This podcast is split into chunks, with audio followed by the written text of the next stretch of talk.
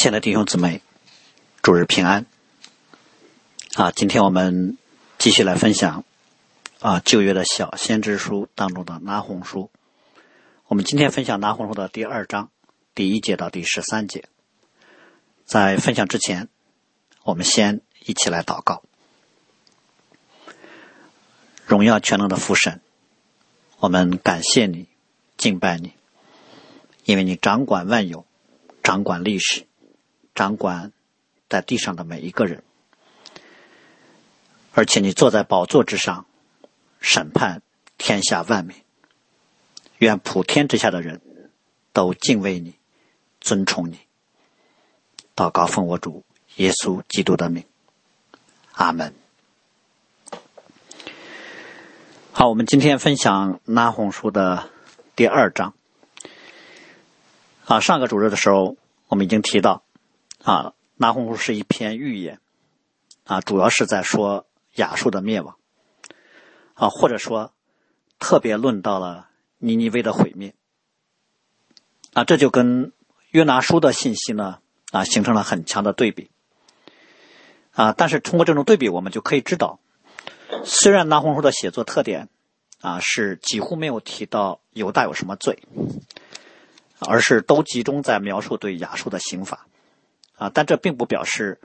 先知是一位啊非常狭隘的民族主义者，啊，他好像并不关心犹大是否有罪，啊，他只关心亚述什么时候啊会怎样被神给毁灭，然后并为啊亚述的败亡的结局而拍手叫好。那实际上，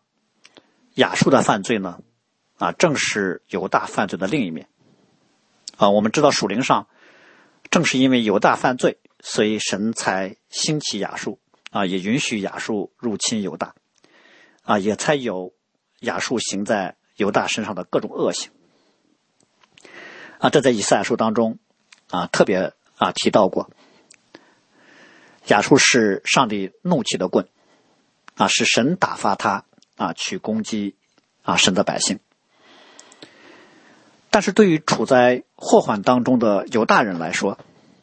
他们该怎样来看待啊入侵他们的啊亚述帝国的种种暴行呢？啊，他们肯定会思想，上帝会怎样对待啊行各种残酷暴虐之事的亚述呢？那我们可能也会想，是不是因为亚述是神所兴起来作为管教上帝子民的工具，那他就可以随意的对待以色列人呢？啊，他不管做什么，神都不追究他吗？或者说，因为啊，他是去刑罚以色列人的罪，那么他就可以免去自己在这个过程当中所犯的罪吗？所以拉红书呢，其实就是从上帝公义的属性入手啊，来说明神不会放过任何犯罪，谁得罪神，神就审判谁啊，不管这个人啊，不管这是一个个人啊，还是一个邦国啊，也不管他把啊。事情行在了什么样的人身上，啊，每一个人啊都要为自己所行的来负责任，啊，甚至我们可以啊引申的提到，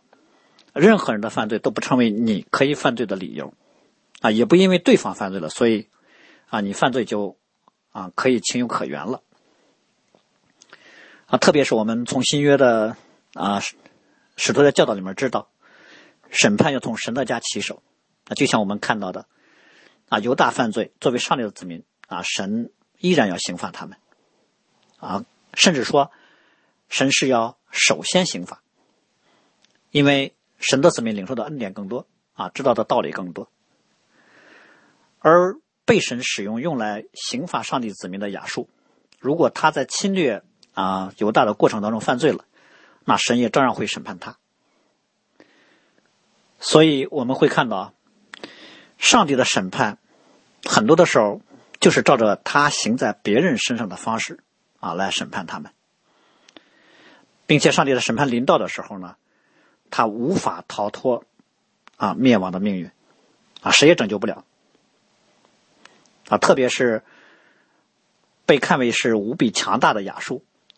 在突然之间啊很快的就败亡了。啊，更是让当时的人既惊奇啊又惧怕。那我们今天所分享的《拿红书》的第二章呢，呃，特别是针对啊亚述的首都啊，当时世界上第一大城啊尼尼微覆灭场景的一个描述。啊，当然我们知道亚述的啊衰退或者说亚述的衰败呢，是经过的一个过程啊，但是它的灭亡呢，就是以它的首都尼尼微城的被毁为标记的。而尼尼微呢，啊，开发出来的遗迹。啊，就在今天的伊拉克的北部啊，在底格里斯河的东岸，嗯。而拉洪所写的尼尼微城所遭遇的悲惨的景象呢，我们要再次提到，它不是对于历史的回忆，而是对于历史的预言。啊，可能他是直接从上帝领受的话语啊，或者是先知呢直接就看见了异象啊。不管怎么样的方式嘛，啊，这一章从文字上来说。啊，非常生动的记载了发生在尼尼微的战争的场景。啊，这种啊跃然纸上的这种画面感，啊，就让我们啊知道神对于今生的世界，啊，对于神所造的世界，具有啊绝对的主权。这些事情虽然没有发生，啊，但就如同已经发生过一样。就是诗篇里面所说的。你所定的日子，我尚未度一日，你都写在你的册上了。对于我们一个个体来说，是这样；对于一个国家来说，对于一个城市来说，也同样。而神呢，借着先知呢，将上帝所定的历史当中的某一个环节提前显出一点，啊，透露出一点来，其实是为了安慰和鼓励上帝的子民，让我们再次确认耶华是历史的主宰。是掌管人生死祸福的，所以传道书里面说，凡事都有定期，天下万物都有定时，生有时，死有时，栽种有时，拔出所栽种的也有时，杀戮有时，医治有时，拆毁有时，建造有时，哭有时，笑有时。所以神的时间一到，先知所写的预言就成为了历史的真实。那我们今天呢，就会从三个方面啊来分享啊这一篇预言啊。第一个方面就是对尼尼微的警戒，第二方面就是对犹大的安慰啊，第三个方面就是对尼尼微覆灭的描述。呃，先知所讲的这一篇预言呢，我们会看到，既是对以色列讲的，也是对亚述讲的啊，甚至好像我们感受上，先知是把亚述当做自己人的视角来讲话一样，因为。啊，只有是自己人啊，在他看见灾祸的时候，才会提前去告知，啊，去警戒、去提醒，啊，让你早做准备。啊，实际上呢，先知其实这是一种讽刺的口气，啊，就是告诉亚述人，啊，我现在就将你幕后所遭遇的告诉你，那你现在可以想尽一切办法来逃避，啊，你现在就可以做很充分的应对的预备。但那又怎么样呢？从上帝的能力来说，既然已经宣告了亚述的败亡，那么这个结局对于亚述来说就是已经注定的。就说，不管亚述你做什么，啊，你都是不能够逃避上帝所预言的审判。那如果这样的话，那为什么还要告诉亚述呢？啊，告诉亚述说啊，你将来必定灭亡，啊，只是为了让他难过吗？啊，更何况我们知道，亚述本来就不信耶和华，这样的话，啊，他非但不会害怕，啊，反而还可能激发。啊，他的悖逆，啊，反而他可能更加犯罪。那我们啊，就像啊过去所提过的，约拿被上帝差遣去尼尼微宣讲悔改的信息，那就看到神其实对普天下的人都有各样的恩典。那今天借着先知拿红来宣讲宣审判的信息，其实。并不单单只是纯粹的审判，啊，也带着从上帝而来的怜悯。就是说，即使亚述将来覆灭的这个结局是不能改变的，那么，如果他们听见了以色列先知所讲的他们必要灭亡的预言，啊，他们依然还可以有机会来选择谦卑自省。他们一想到哇，他们的结局是如此的可怕，或许他们就会因害怕而悔改呢。因为以色列人是上帝特选的子民，那外邦人其实从创造角度来说也是上帝的子民。而圣经又说：“神愿人人悔改，不愿一人沉沦。”所以今天，即使先知在宣告亚述灭亡的时候，啊，这个审判的信息里面啊，依然带有上帝给他们悔改的机会。啊，就像有一个人，如果听见啊后面自己要遭遇很遭遇很多的灾祸啊，他的自然反应就是心里很害怕。他一害怕，他可能就开始思想：我为什么会遭遇这些呢？他可能就会夫妇认罪。啊，虽然可能后续的灾祸一定还会发生，但是呢，因为他心里的这种啊惧怕呢，他可能就会在。自己过去所犯的罪上收敛一些，那这样他将来受到惩治就会减轻一些。我们就会看到，审判的预言也可以产生赐福的效果。那当然，如果一个人听到上帝所讲的关于自己啊后续的这些预言，他不信，反而呢更加的悖逆，更加的骄傲啊，更加变本加厉的去犯罪，那么他就是在为自己积蓄更大的愤怒，那他就是在加快上帝的预言在他身上的应验。而骄傲的人呢？总是在自以为是的道路上，一直向着灭亡之本。有时候我们会看到人的刚硬，连灭亡的警告啊都不能让他停下来。所以，如果一个人在犯罪的道路上啊行在错误之中的时候，听到了审判的话语，从另一个角度来说，这也是一种恩典，因为这是对他犯罪的拦阻和警戒。虽然这人可能听起来很不舒服，但是这的确。是上帝在他身上啊所给他悔改的机会，甚至说这个人哪怕没有立刻幡然悔悟啊，哪怕他有一点点啊后悔或有一点点转向的表示，啊，上帝都会给他有格外的恩典啊。最典型的就是圣经当中像雅哈啊，先知对雅哈宣告了将来他的后裔啊，他的儿女啊都会被啊被杀啊，狗会舔他们的血等等。雅哈听见这些审判的话语之后呢，他就非常的害怕，撕裂衣服啊，进食啊，身穿麻衣，缓缓而行。而上帝看见他这样行之后呢，就说：“你看，他还在我面前自卑啊。”这样的话，上帝说：“那好，他还活着的时候就不降这祸啊，到他儿子的时候才把这祸降到他家里面去。”所以，那个上帝降祸的预言，这确实没有变化。啊！但是悔改依然能够有上帝给他恩典的降下。好，然后我们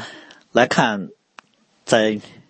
预言到尼尼微败亡的时候呢，先知有一个插入式的对于犹大复兴的预言。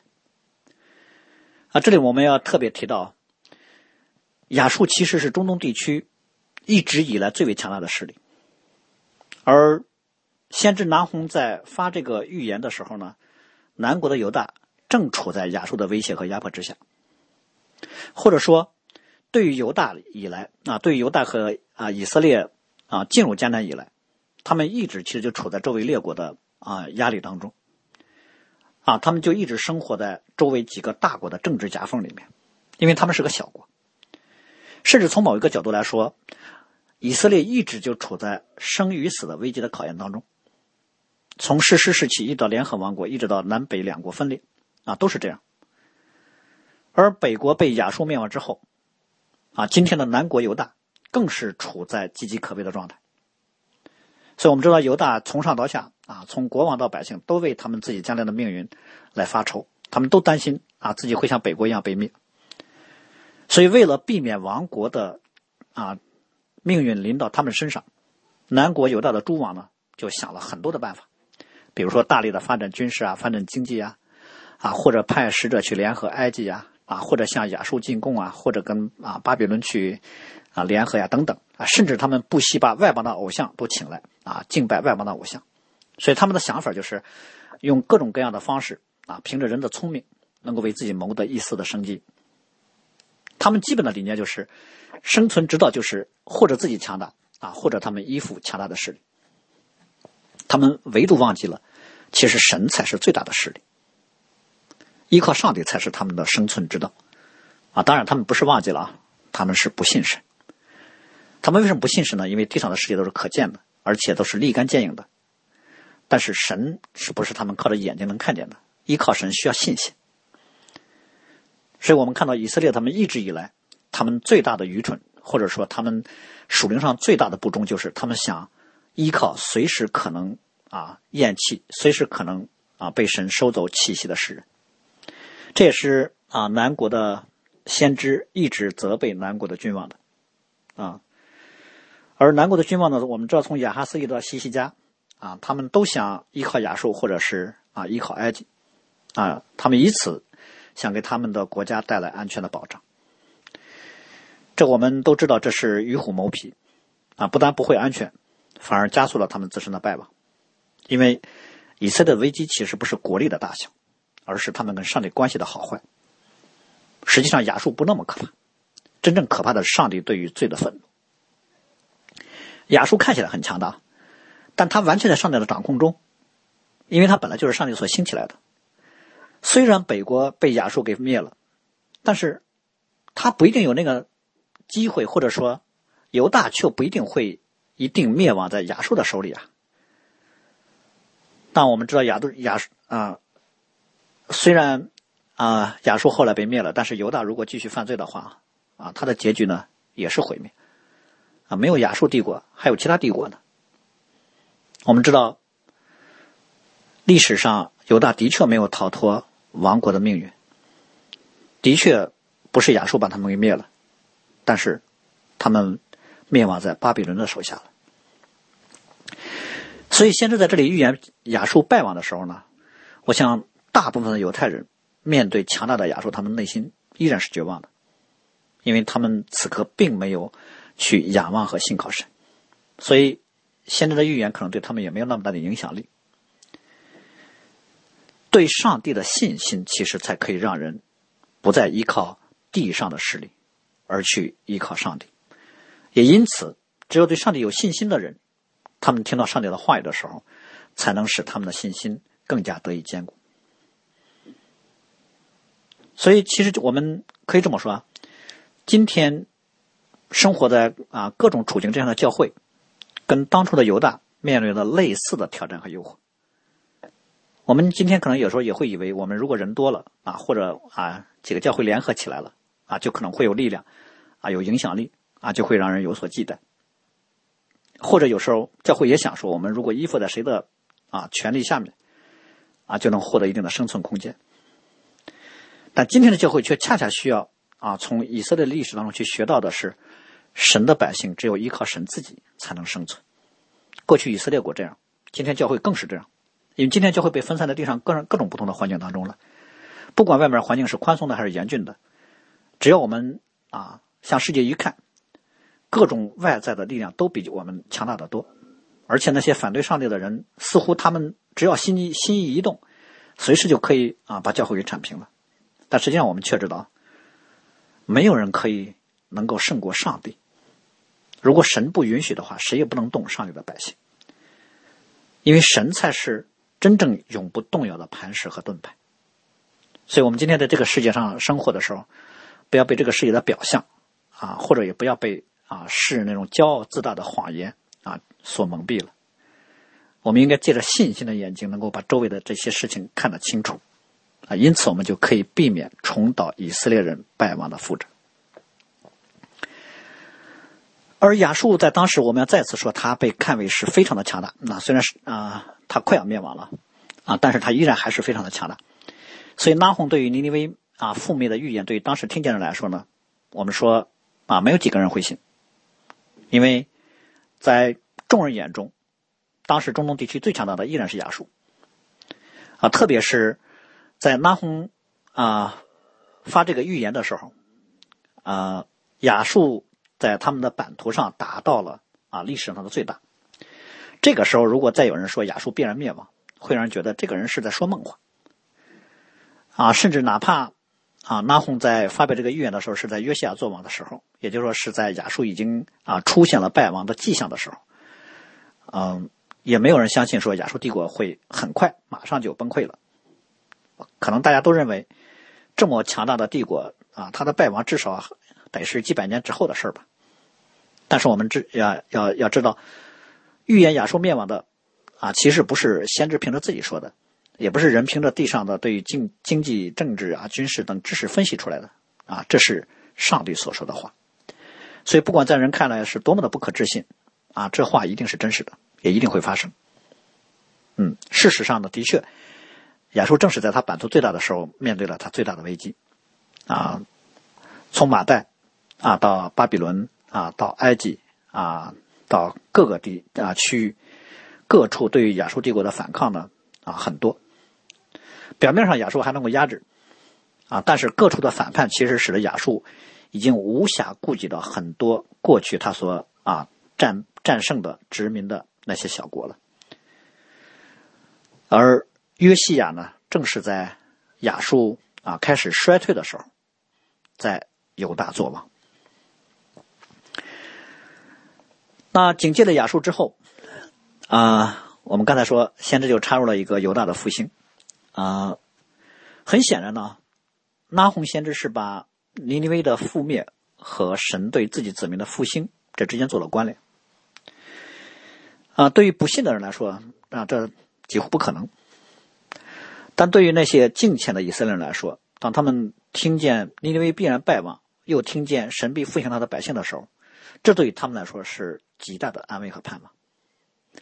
而拉红所说的对犹大的复兴，很可能就是指着在约西亚作王的时候发生在南国犹大。短暂的啊一段复兴的时间，呃，实际上南国犹大在属灵上，在约西亚作王之前啊已经是病入膏肓了。约西亚的爷爷马纳西在做啊犹大的君王的时候，啊他他是犹大历史上做王时间最长的王，在他做王的时候，啊他在犹大堕落的过程当中推了最后致命的一把。让犹大的整体坠入了不能回头的深渊，因为马纳西的时代呢，正是啊犹大向亚述去进贡啊被欺负、被重压的时候，啊这个被一个强大力量所压制的处境，可能让马纳西就觉得他父亲西西家所信的耶和华神啊是软弱的神，不过如此。为什么呢？连亚述都不能胜过的神。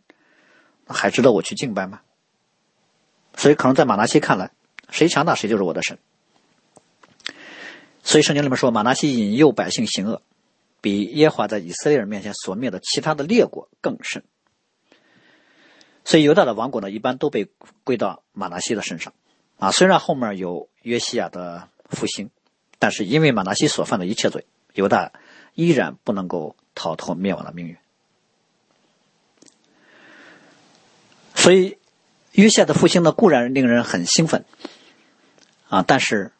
却不能改变犹大人灭亡的结局。啊，这有点像是犹大在败亡之前的一种回光返照。就像我们上面所说的，啊，为什么上帝会让有约西亚这样一段短暂的啊，在人看为好像没有什么作用的复兴呢？我们之前说，拉红书对于亚述灭亡的预言呢，对亚述人也是公开的。这一方面当然显出上帝的大能，对，啊，我提前告诉你了，你也逃脱不了这个结局。啊，另一方面也是给亚述一个警戒，盼望他能够反思，能够悔改。啊，我们知道在圣经里面，什么时候、什么程度的悔改都是有它意义的。如果说对于亚述尚且有这样的怜悯，何况对于上帝的百姓呢？所以，纵然犹大的命运，因为马拿西的犯罪已经是注定要灭亡的，但上帝依然在这个走向灭亡的过程当中，还是给了他们很多的恩典。甚至其实，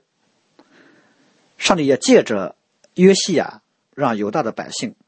不能给自己的犯罪找任何借口。没有一个人敢说，我犯罪都是因为马拿西的影响。为什么？因为现现在好，马拿西既然影响您犯罪，那现在上帝给你一个敬虔的犹啊犹大王，啊借着约西亚。将律法节期都放在你面前了，但是那那又怎么？那对以色列人来说没有什么作用啊！犹太人犹犹太人其实还照样会犯罪。我们就会看到约西亚可以复兴礼仪和节期，他没有办法来让以色列的心归正。而亚述在约西亚做王的时候啊，我们知道亚述啊在啊，就尼尼微城是在约西亚做王的时候被攻破的。这样呢，从外在其实已经解除了犹大的外在压力，而内在上又有约西亚在属灵上的啊复兴，以色列可以说是双重恩典领导。啊，你说过去我们没有办法，因为有外敌，啊，那现在外敌已经没有了。然后你又说我们啊里面啊国王不行，那现在有一个好王。但我们会发现，以色列人今天即使在约西亚的治下，他们依然像过去一样犯罪。他们并不悔改，所以我们就知道他们的犯罪不是因为外来的处境啊，也不是因为没有上帝的律法，而是他们的心并不敬畏和归向上帝。其实就有很多先知的信息都是在讲这个，啊，神的百姓犯罪，上帝就会管教，啊，外邦强大的国家兴起，就是上帝啊管教自己百姓的工具。但是神并不是要灭绝自己的子民啊，在管教之后还是会会给自己的百姓有盼望。而这盼望呢，很多时候就是体现在对于那些啊入侵以色列外邦国家的审判，由此让上帝的百姓知道，真正掌管他们命运的，其实不是这个世界上的政治风云的变化，也不是某个强大国家的兴起或者他们的败亡，真正掌控他们命运的是神自己。啊，当然我们知道，不但是啊神的子民啊，整个世界其实都在上帝的手中啊，任何一个邦国啊，包括个人。啊，不管跟犹大的距离有多远，啊，是不是跟以色列有直接的关系，他们的兴亡都在上帝手中。神其实是为了自己子民的益处，来安排历史事件的进程的。所以，我们应该啊，透过事实的变化，能够看到背后上帝之手在运转。因此呢，我们不要被地上的任何势力所惊吓，也不要依靠这个世界，啊，反而在人看为很多的危机啊惊险当中。看到上帝的工作，而且我们还能够行在神的心意当中。甚至有时候我们行在神的神的心意当中的时候，在很多人看来，我们把自己推向了更危险的境地，啊，给自己带来更多的麻烦。但属灵的智慧在于，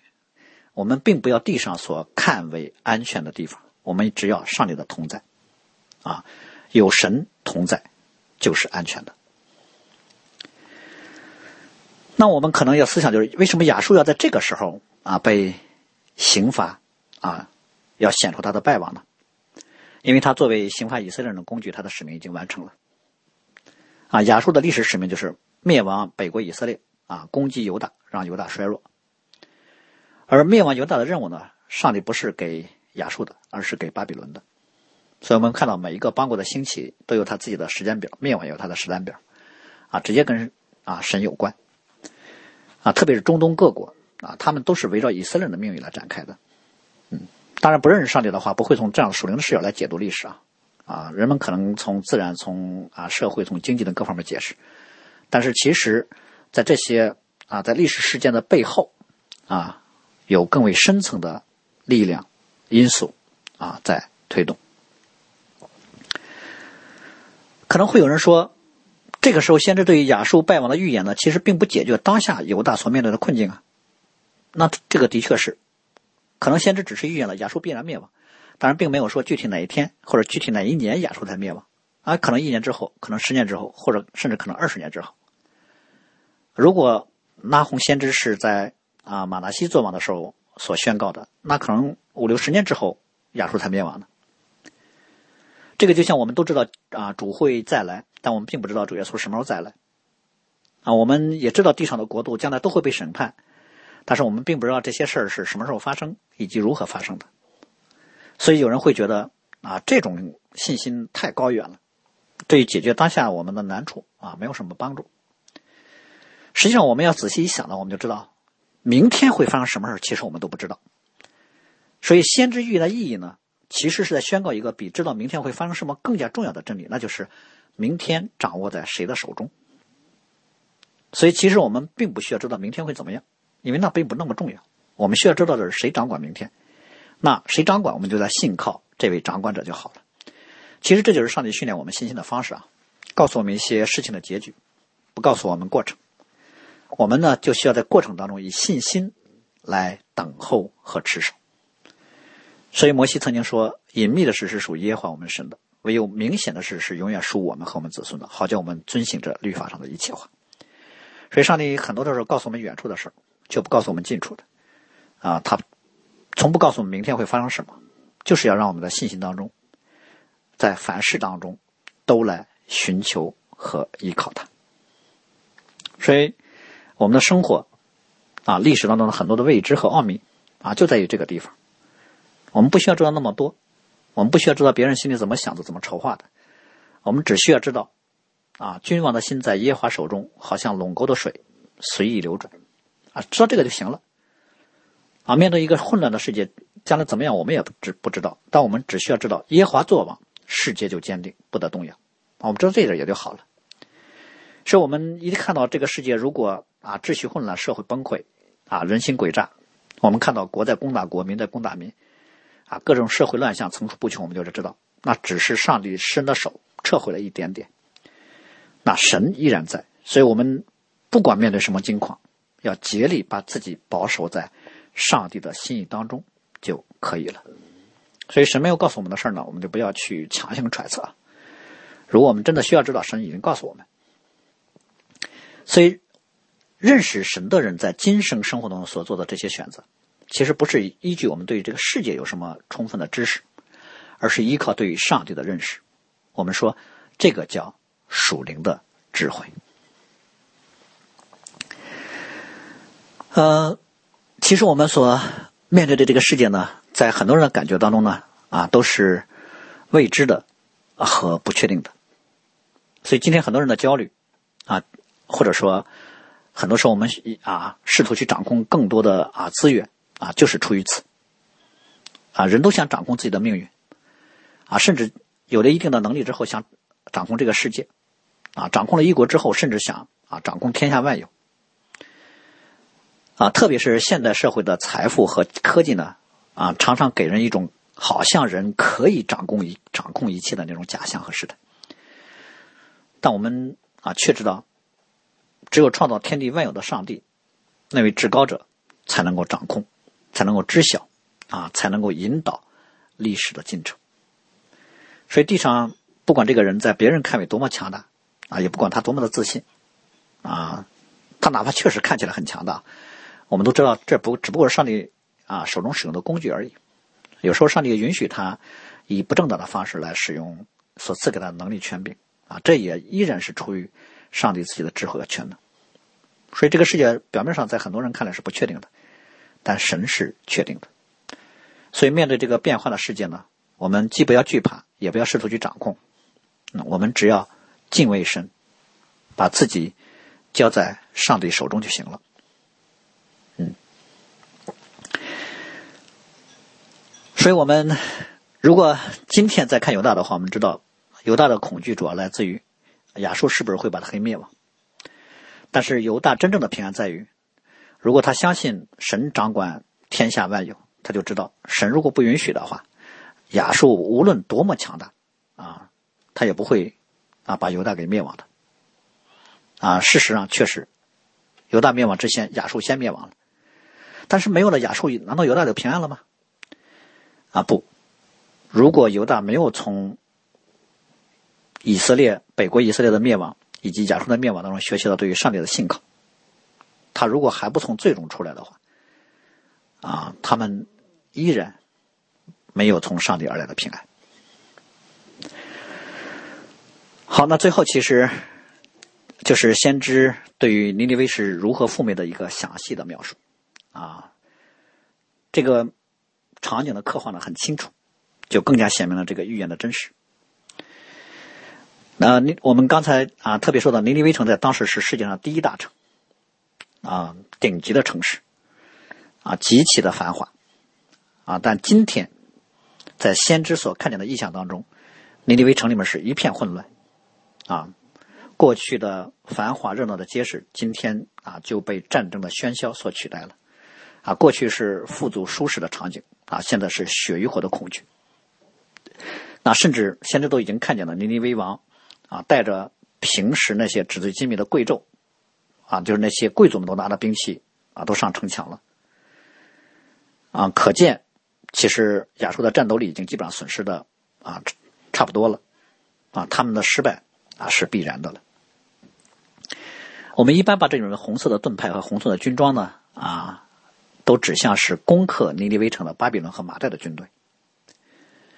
所以我们会会看到，对于尼尼微人来说，或者对于亚述人来说，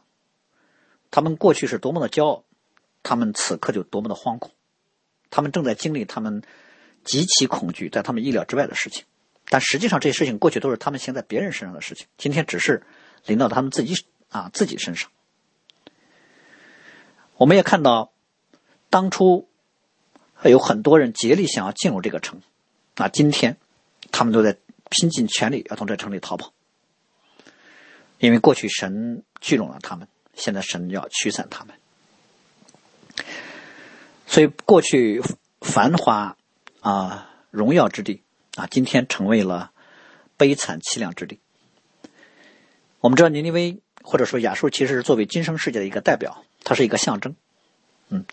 所以它的兴起和它的败亡，其实是整个世界发展的一个写照。今天尼尼微城里面的荣华和血污之间的这种对比，就是上帝给人类的提醒：地上之城都是暂时的，啊，都是脆弱的，因为在他们的啊繁华当中，啊，在他们一开始建造的根基上。都已经刻着败亡的基因，他们如果建造的越高，他们轰然倒塌的就越发的惨烈。而先知呢，特别用狮子啊来比喻啊亚述，其实这是主要为了说明亚述的罪恶，因为亚述不单是在当时中东地区最强大的帝国，而且亚述也是最为残暴的民族，在当时，他们所到之处呢，并不单单只是征服，他们所到之处呢，同时带着毁灭。啊，带着凌辱，而且呢，亚述所拜的偶像呢，就是以狮子为标志的，所以拿红以狮子来形容亚述就非常合适。而狮子呢，就是靠着自己啊自己的武力啊来猎杀其他的动物而生存的。狮子呢，可以说是动物世界里面顶级的捕猎者。而亚述在当时的中东各国呢，他看自己就像狮子一样，又强大又残忍，只要他看上的，他扑上去就能吞咬。所以我们说亚述的崛起和强大，其实靠着掳掠而有的。所以他们就真的就像一头狮子，四处去攻击啊，去抢夺各国。所以亚述所到之处呢，就血肉横飞，啊，就哭声连天。他们所到之处，散发的都是恐惧和屈辱。他们不但不把这看为是他们的羞耻，反而他看为这是他们自己的荣耀。啊，连他们的臣民也都以此为荣。